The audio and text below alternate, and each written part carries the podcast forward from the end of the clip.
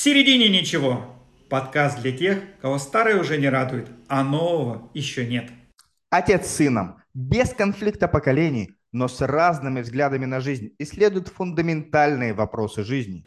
Обмениваются опытом, как ощущает жизнь через призму коучинга, психологии, юмора и любви к себе. Для всех, кто ищет смыслы.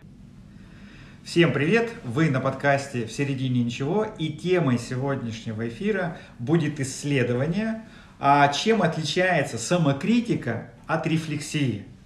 Это такая бомбическая тема, потому что каждый знает вот этого критика у себя в голове, который там сидит, этот противный голос, и который нашепчивает, ты не такой, ты неправильно сделал, ты не то. И мы вот всячески пытаемся с ним спорить, защищаться вообще в этот противный диалог, который нас никуда не ведет. И все-таки а, как него, от него избавиться надо, там, как-то его перевоспитать надо. В общем, что с ним надо делать? И этот вопрос я задаю тебе сразу, адресую тебе. Евгений, а как ты думаешь, вот с этим э, знакомым нам критиком в голове, что с ним делать?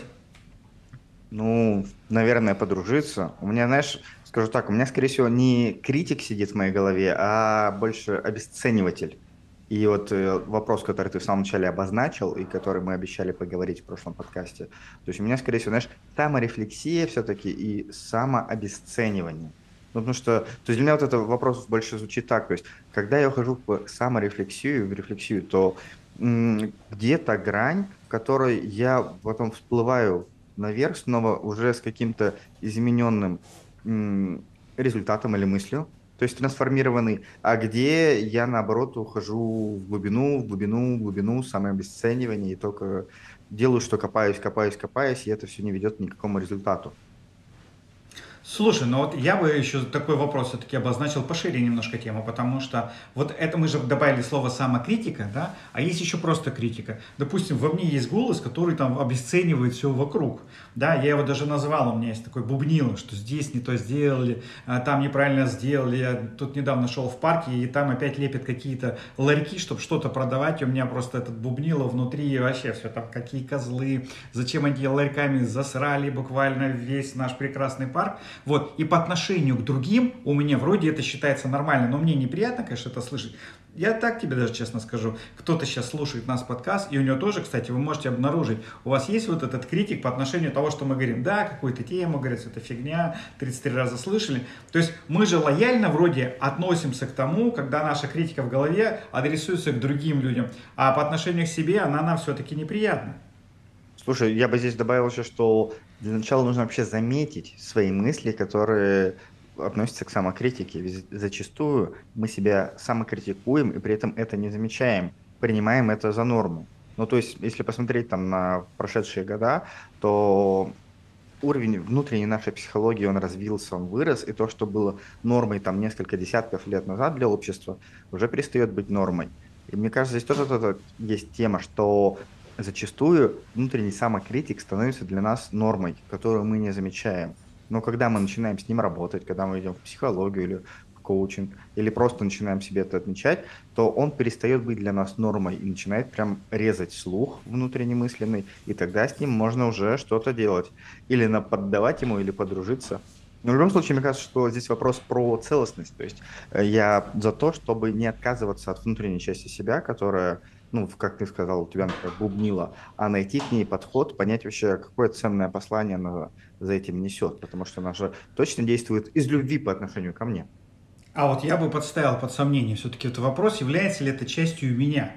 Вот, кстати, вообще интересно проследить родословную нашей самокритики. Ведь а на самом деле а, мы же не сами ее придумали себе. Если ученые прям доказали, проверяли, что ребенок в течение там, дня маленький, в течение одного дня может получать до тысячи, до тысячи а, реплик родителей о том, что куда пошел, не то делаешь, а ну сядь, не вертись, все. И вот эта критика, ты не то делаешь, да, она формируется взрослым. То есть есть такое понятие, что какой-то момент проявления другого человека мы присваиваем себе, то есть, да, то есть мы прибираем себе, что и начинаем думать так же, как э, думает другой человек. Ведь на самом деле я же тоже, как отец, тебя в детстве наверняка критиковал, и родословная твоего критика, она же из меня произошла, то есть что можно делать, что нельзя. Ведь наверняка есть особенности, кстати, я предлагаю всем радиослушателям тоже исследовать своего, ради... Э, своего внутреннего критика с точки зрения его родословной. Если мой родитель меня за что-то критиковал, а я уже вырос, и я знаю своего родителя,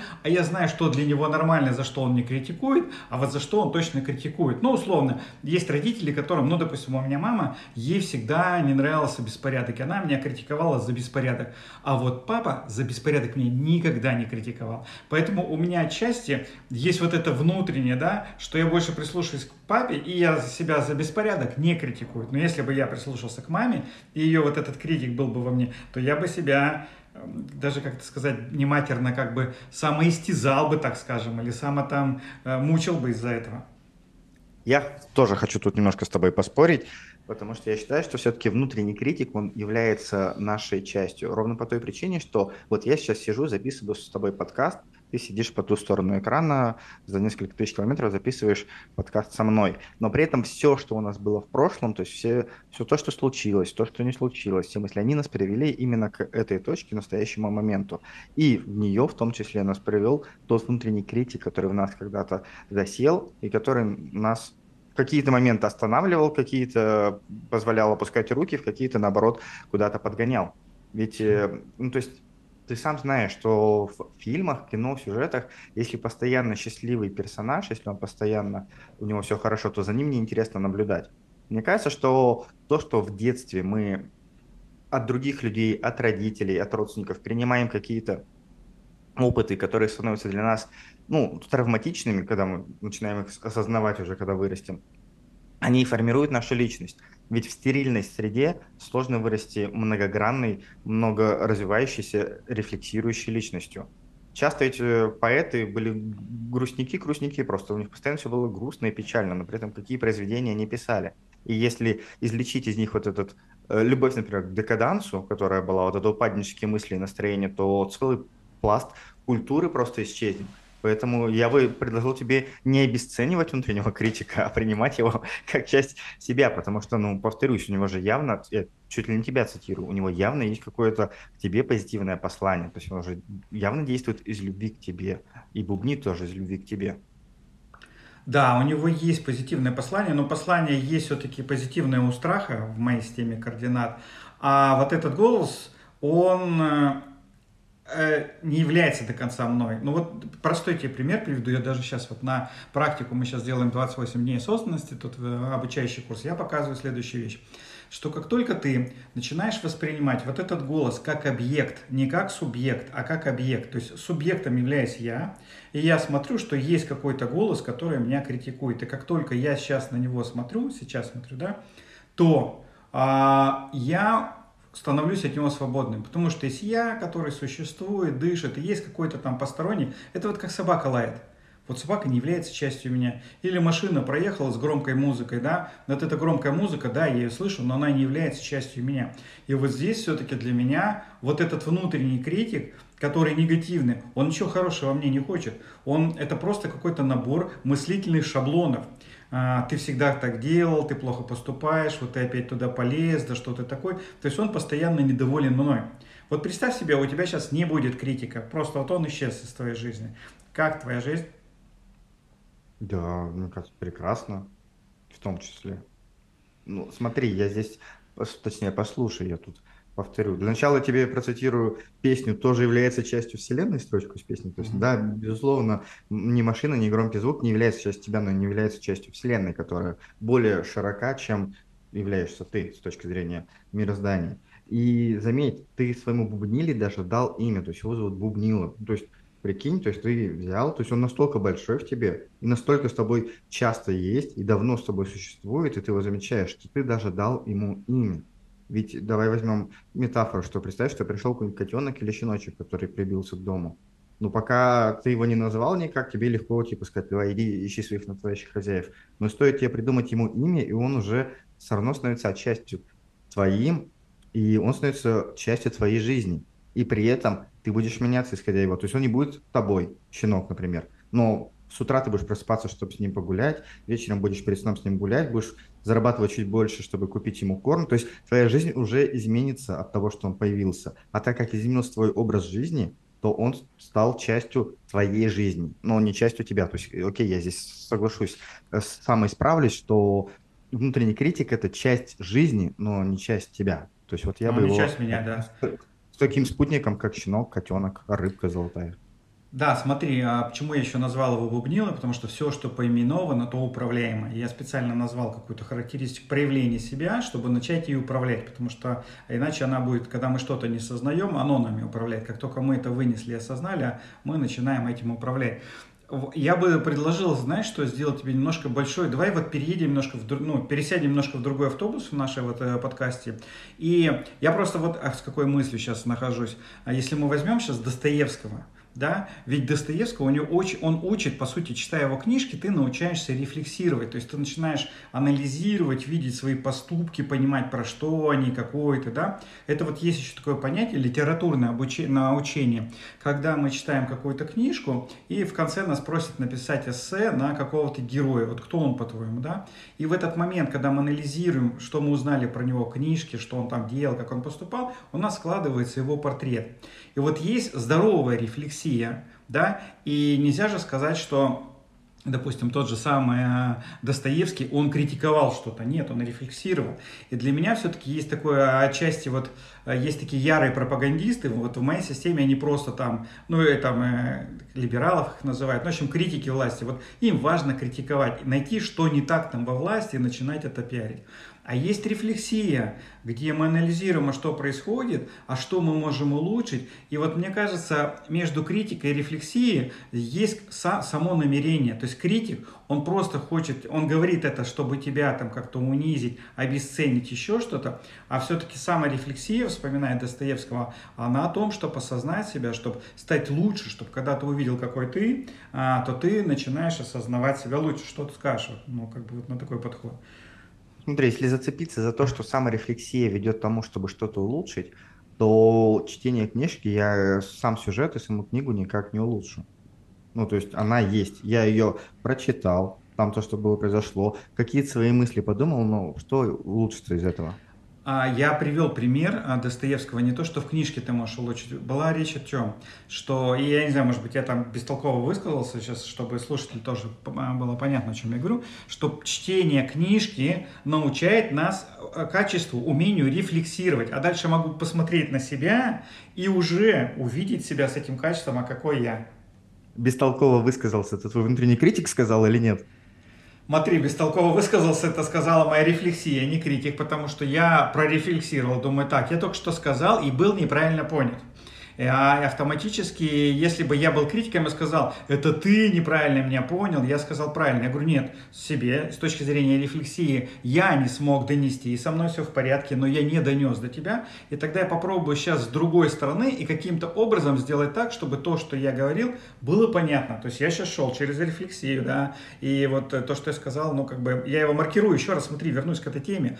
Важно намерение. То есть можно сказать, что смотри, с тобой что-то не так, и намерение унизить и там а, подчинить, обесценить, либо же то же самое можно сказать, и те же самые слова, но мое намерение, что давай посмотрим, а что это нам дает, куда это нас ведет и как мы можем сделать себе лучше. При этом, заметь, что у нас есть прям даже такая профессия, как литературный критик или кулинарный критик, но нету профессии литературный или кулинарный саморефлектор или э, саморефлектер, тут я не знаю, как это назвать. А задача кулинарного критика какая? То есть он же приходит, то есть он пробует блюдо, делает срез, за счет своей насмотренности, которая у него была до этого, ну, в данном случае, там, напробованности всех блюд, которые есть, он выносит свой вердикт касательно блюда, подачи, вкуса, каких-то других моментов и нюансов. И это становится обратной связью для ресторана, для повара, что нужно что-то улучшить, или оставить все как есть. Но при этом получается, как свет порождает э, тьму, ну, тени в смысле, так и здесь появляется, что когда есть критик, который объективно подходит и что-то препарирует с точки зрения фактов, мыслей, еще чего-то, то тогда второй человек, объект, может посмотреть на эту препарацию со стороны, извлечь для себя уже оттуда какие-то уроки и изменить что-то в будущем. В данном случае, например, рецепт блюда. Смотри, вот такой коучинговый вопрос у меня рождается внутри для самоисследования, самопознания. Он бы звучал так примерно. Я бы спросил своего внутреннего критика, слушай, вот я сейчас твоего внутреннего критика, если ты задашь вопрос, интересно, какие тебе придут ответы. А, вот, уважаемый мой внутренний критик, а, вот, а чему хорошему ты можешь научиться у кулинарного критика, чтобы быть полезным мне? объективности и последовательности. Все. И, повторюсь, что насмотренности. То есть критикуется только то, в чем есть насмотренность или напробованность. Сначала попробуй 15 бутербродов с сыром, и только после этого 16 сравни со всеми предыдущими и вынеси свой вердикт. А не так, что ты только увидел и сразу же, ой, это все плохо. Смотри, получается интересная вещь, что наш ум, он гибкий и он обучаемый. Так же, как искусственный интеллект, наш естественный интеллект тоже обучаемый. То есть мы его можем, знаешь, как собаку, там, научить собирать трюфели, мы можем его научить собирать какие-то ценные, полезные идеи. Ну, то, чем мы занимаемся в коучинге, по сути же, да, мы помогаем людям внутри себя, э, через свой ум, найти какие-то полезные вещи, все это увидеть, да. Вот. То же самое, то, что и происходит на программе «Эмоциональный интеллект» у нас, да, который ведет Наталья Шабалина. Ведь человек, получается, он а, научает свой ум рефлексировать, видеть свои эмоции, видеть, как они проявляются и все. И тогда получается следующая вещь, что а, с критиком, если не бороться, а если его перевести в конструктивного, так назовем, критика, да, и чему-то обучить. И тогда вот эти вопросы возникают, да, а чему бы я хотел научить своего критика, вообще, возможно, внутреннего критика научить, или он бестолковая сволочь, вообще ничему не учится и будет постоянно нас гнобить вообще, насколько это вообще перспективное направление деятельности. Я тебе вопрос сейчас тоже встречный задам. То есть ты уже обозначил, что у тебя есть внутренний критик, а если у тебя внутренний саморефлектор?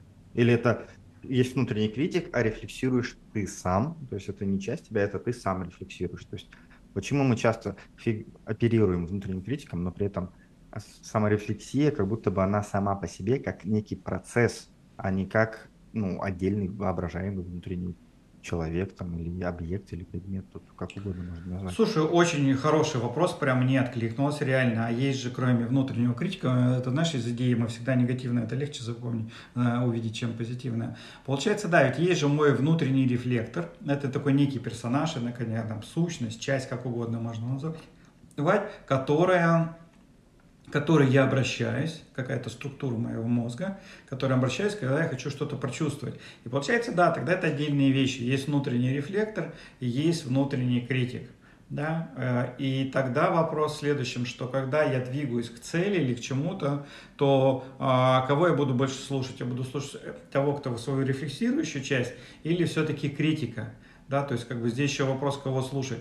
А, того, кто тебе всякую ерунду говорит и лишает тебе мотивации, либо того, кто тебе, действительно тебе пользу несет. И получается, да, если мы не исключаем критика из жизни, то получается нужно фокус внимания, как только я обнаружил, что я разговариваю с критиком, говорить сразу так, стоп, как говорила мама, это плохая компания, ты плохому там у нее научишься, что не, я с тобой сейчас не буду разговаривать, у тебя плохому ты мне научишь не верить в себя, а я сейчас обращусь к своему внутреннему вот этой рефлексирующей части и буду тогда осмысливать и находить что-то разумное, целостное, что поможет мне двигаться дальше. Я бы предложил тебе сегодня вечером сделать эксперимент, ну и многим нашим слушателям тоже. А, снова вернемся к теме еды, не могу ее отпустить. Попробовать а, заказать или купить блюдо, которое вы еще не пробовали. Ну, какую-то вариацию в том виде. В идеале разделить эту порцию на две части. Ну, то есть, значит, купить салат. Ну, какой ты салат э, никогда не ел? Есть такой? Ну, Или вряд ли. Я, ну, какие-то вот здесь, я не знаю, ел все. Ну, можно что-нибудь самому сделать.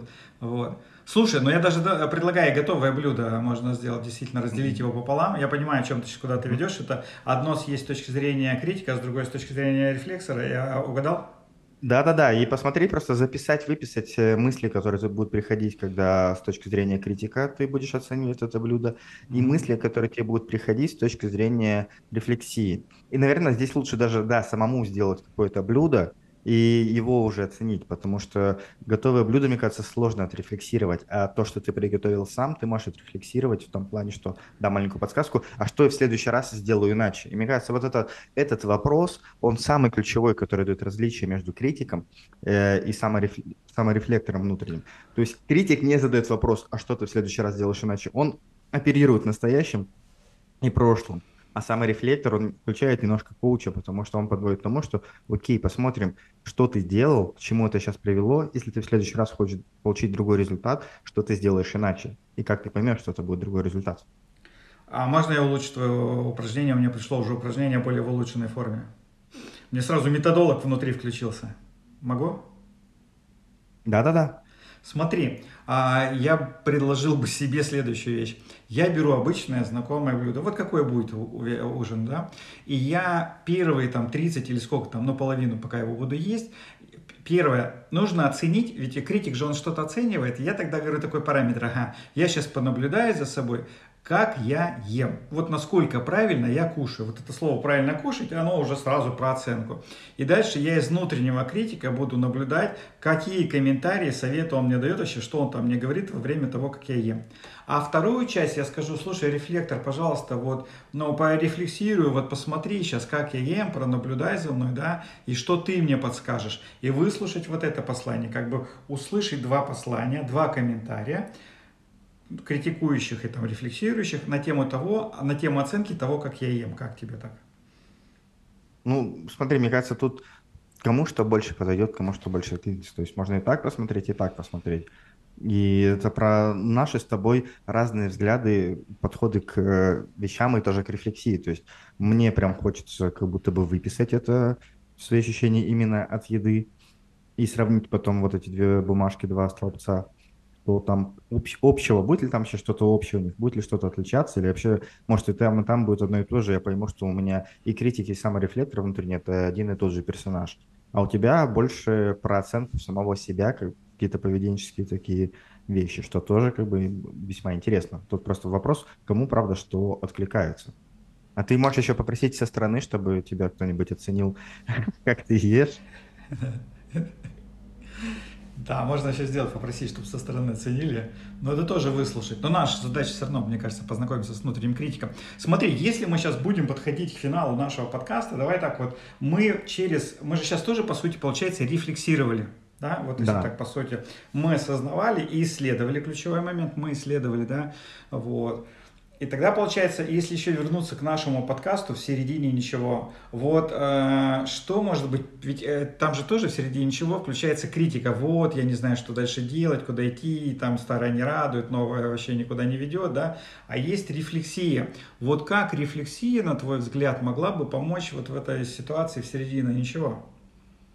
Повторюсь тем самым вопросом, мне кажется, который я до этого э, задал. Ну, то есть рефлексия позволяет оценить, посмотреть, где я нахожусь в моменте здесь и сейчас, что меня окружает. Возможно, если есть возможность посмотреть, как я сюда попал, то есть что меня привело, и уже исходя из этого задаться вопросом, окей, а что я сейчас могу сделать такого, чтобы отсюда выйти, то есть двинуться, не вернуться куда-то назад, а выйти к чему-то новому. А критик был, он просто говорил, типа, вот ты дебил, зачем сюда пришли, сидим с тобой, ничего в жизни не добились, зачем ты упустил тот шанс, тебя следующего не будет. То есть он бы, как дятел такой долбил, и он бы лишал энергии делать следующий шаг, двигаться вперед, потому что все время бы придавливал вот этим грузом того, что он критикует, все, что до этого было сделано. А внутренняя рефлексия как раз-таки наоборот таки, окей, давай попробуем сделать шажочек вот этот, сюда, окей, здесь ничего не получилось, давай попробуем сделать новый шаг чуть-чуть в бок. То есть рефлексия, она про эксперименты и про попытки, при этом с анализом каждой этой итерации. А критик, он не про это. То есть, мне кажется, как-то так. Ну да, я еще услышал, что плюс добавить, что рефлексия это все-таки про любовь, это про поддержку, и ну, то есть мы то совпадаем про исследование. Да, а критика нужно вразумлять вообще я тебе другой вопрос сейчас задам тоже в конце, перед тем, как подведем итог. А как ты думаешь, где в жизни уместна критика, где в жизни уместен внутренний критик? Потому что ты сегодня так был яро против него, что, ну, мне хочется, чтобы ты посмотрел из этого ракурса тоже. Ну, смотри, я вижу следующим образом. Наконец-то я сказал в этом году слово «смотри». Вот. Наше слово «паразит», кто не знает, у нас прошлые подкасты, мы там прям слово «смотри» каждую минуту говорили. А если обратиться к коучингу и к первому модулю, по-моему, там это была стратегия Олта Диснея, да, где есть мечтатель, ре, тот, кто реализует, тот, кто критик, да, то критика на самом деле важная вещь. С одной стороны, я хочу летать, я сейчас сделаю такой самолет, но если критически не посмотрю на конструкцию, но он разобьется, то есть там надо все равно, будет он летать, то есть какой-то вот этот критический взгляд, но он должен быть. Но еще раз подчеркну, все-таки в моей вот, э, мне вот сейчас очень прямо, я благодарен нашему с тобой тобой разговору. И э, очень благодарен вот, ну, инсайту, который сейчас происходит во мне, что все-таки в кри у критика нужно смотреть ключевое на намерение. Что ты хочешь? Ты хочешь меня обесценить или ты хочешь усилить меня? Ты хочешь меня все-таки поддержать, что я не все вижу на какие-то возможности, либо ты хочешь меня лишить вообще инициативы и лишить сил. И вот это вот ключевой момент, что а как можно выстроить коммуникацию таким образом, что не обрубать человеку, что называется, крылья, да, там, и лишать его мотивации, а наоборот, а, доносить ему что-то, чтобы он улучшался. Вот как бы вот я для себя сейчас это четко делю, что смотри в критике его намерение и переведи его намерение в конструктивное. Полностью с тобой согласен. А для всех тех, кто хочет окунуться в поддерживающую и заботливую саморефлексию, приглашаем перейти к нам на сайт коучинг-центра Станислава Гринберга, ссылка будет в описании подкаста, и посмотреть, а какая программа может подойти именно вам, потому что мы работаем как с эмоциональным интеллектом, так с обучением коучингу, так и можем провести коуч-сессию, подобрать в коуча, который к вашему запросу подойдет лучше всего, и в целом там еще есть у нас трансформационные игры и много чего другого. Заходя на сайт, вы точно все увидите, найдете то, что подходит именно к вам. Не с точки зрения покритиковать себя, а с точки зрения себя развить и отрефлексировать свою жизнь. Пока-пока, до встречи через неделю.